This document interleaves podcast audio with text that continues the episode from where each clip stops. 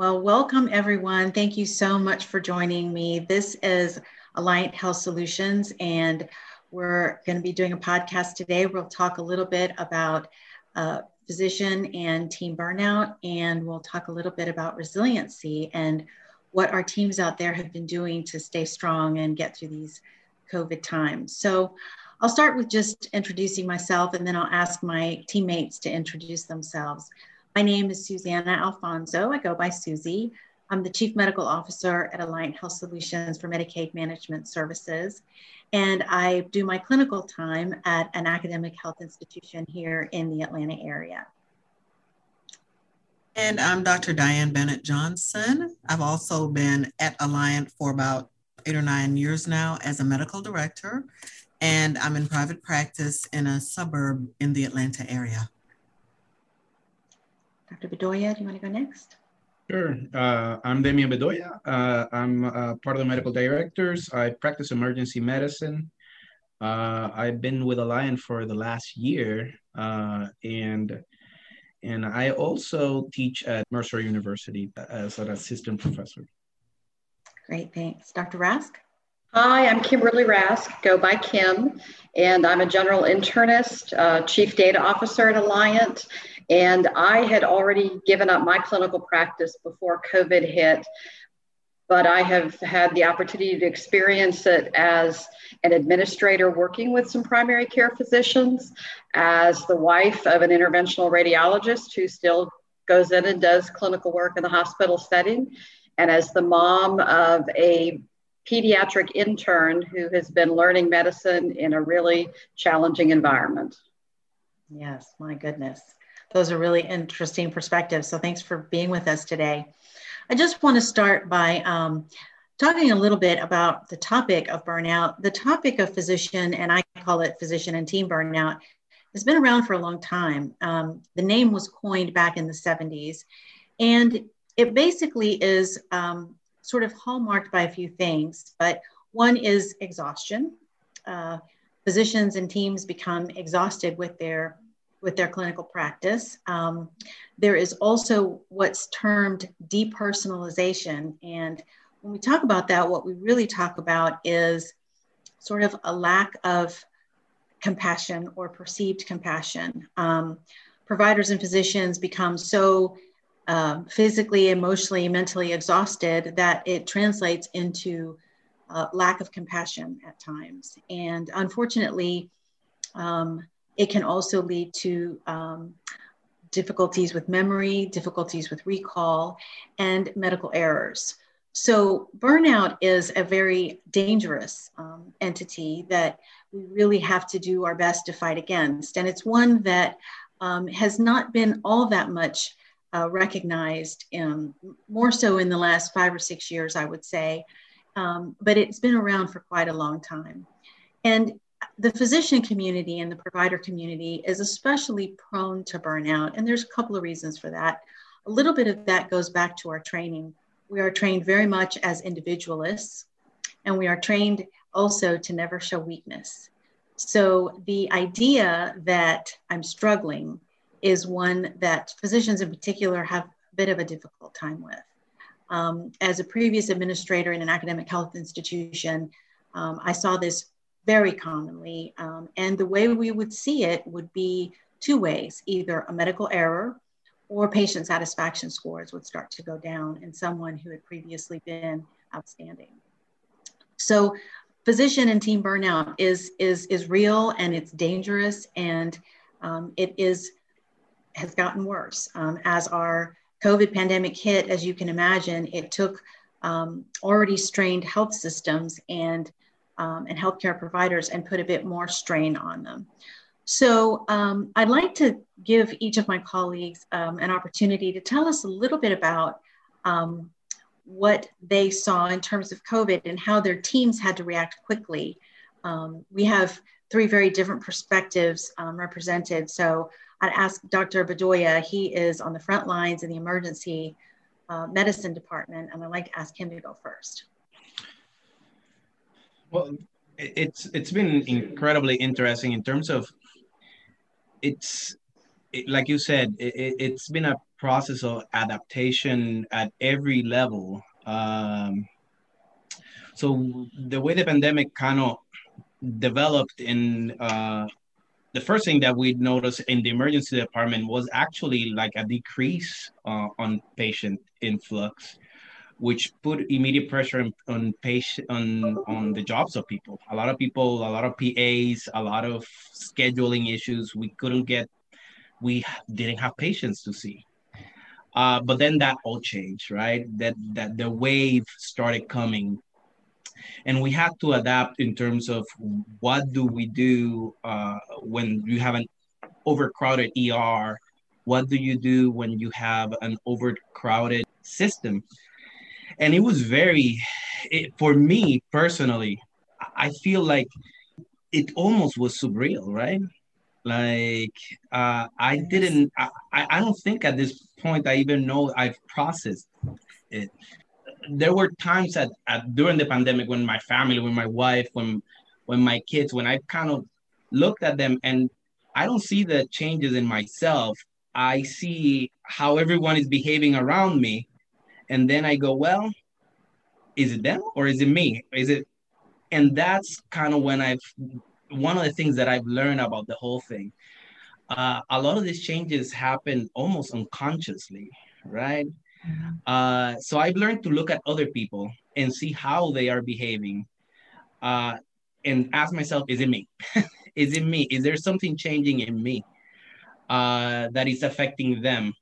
And then try to manage that. Yeah, that's that's the big takeaway from from burnout during the pandemic. Again, in emergency medicine, burnout is a constant thing though. So it's such a prevalent issue. Mm-hmm uh, that I've been thinking of burnout way before COVID. uh, yeah, you bring up some really interesting points, and I think one of the things that that you brought up early in in your comments was that, and it's so true, is that so often we who are getting burned out don't realize it, and we don't really realize to the extent that either the circumstance like the COVID pandemic or the sort of normal operation of being a physician in a busy practice with a lot of uncertainty and a lot of demands on our time is taking on us until we see it reflected in the people around us. So that's a really interesting point because I think that's one of the primary issues is that the person who's getting burned out oftentimes doesn't realize it until someone something happens unfortunately um, whether it's a medical error or or something else that happens. Um, and and that's one of the one of the problems. Our our natural instinct in many cases as physicians when things get tough is to put our heads down and just work harder.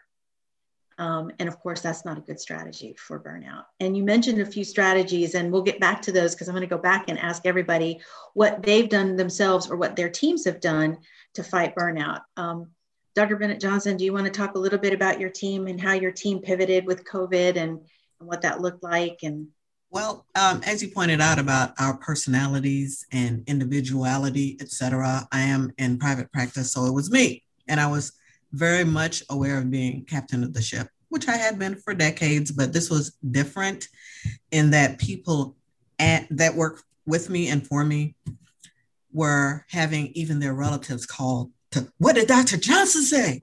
Because that's who I trust, because you've been with her for 10, 12 years. So I know whatever she says, I'll do. And it was like, what about Dr. Fauci? Can we all listen to him first? so um, one of the things I did, I had to get up at five o'clock in the morning anyway. First thing is, what am I looking? Coronavirus, Georgia. Then it's coronavirus, period news. so it was legislation. It was what is the CDC saying? What's going on with the stats here? Um, part of my taking care of my staff was okay, it's going to cost me an arm and a leg to get the PPE that I know I want and need. eBay helped me plug eBay, yes, to get the real N95s, to get um, hand sanitizer, all of the things that were in such short supply at the beginning. Thank you, eBay, but it was that kind of thing. So, of course, when the staff came in, they knew number one, I'm on it because if they ask me, I already know everything because I, I beef up on it a couple times a day. And PPE plentiful. It cost an arm. You guys know it cost an arm and a leg initially. People were hoarding, etc. But they knew when they came to work, they felt safer. And I was very good about I'm going out to the car to talk to this person, and they knew why because I have to decide am I going to allow that person into this safe environment that's the office. So I had to protect the staff and any random person who's coming in by, okay, we're going to have to screen. I may have to go out there. Or um, thank goodness for doxy.me, which I will also plug free telehealth, that I was able to handle a lot of things um, without being in person. So I think in terms of individuality, general internal medicine, et cetera, it was about that control of knowing at least in my you know, 2,000 square feet. It was a safe place for everyone. So, in addition to being an internist, you became an expert in epidemiology and infection control yes, yes, and supply yes. chain management. Oh, definitely. I see. Uh, well, that's that's. Yeah. I'm sure that wasn't stressful at all. On top of your regular. Actually, it did help to be in control because I, I think I'd rather it be me. Okay, what did Fauci say? Okay, okay, well, CDC is kind of contradicting them, aren't they? Or are they? You know, that kind of thing.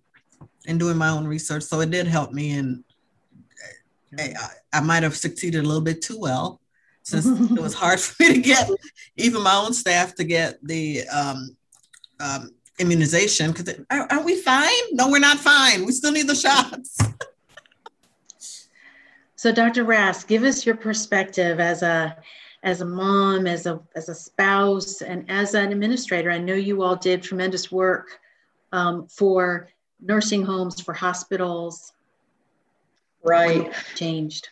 Yeah. So I think you know you've you've touched on i think you've all touched on the issues of very common experience of what happened in an environment like covid and in some ways that as you mentioned, when it's not that it's that different. It's not that stress hasn't been in medicine. It's that this is a particularly stressful time.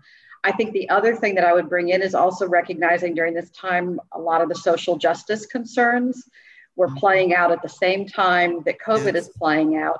And for a lot of the faculty that I work with who are physicians of color, um, it was a, double stressor. Uh, it, it really felt like the world is is just coming down on their shoulders all at one time.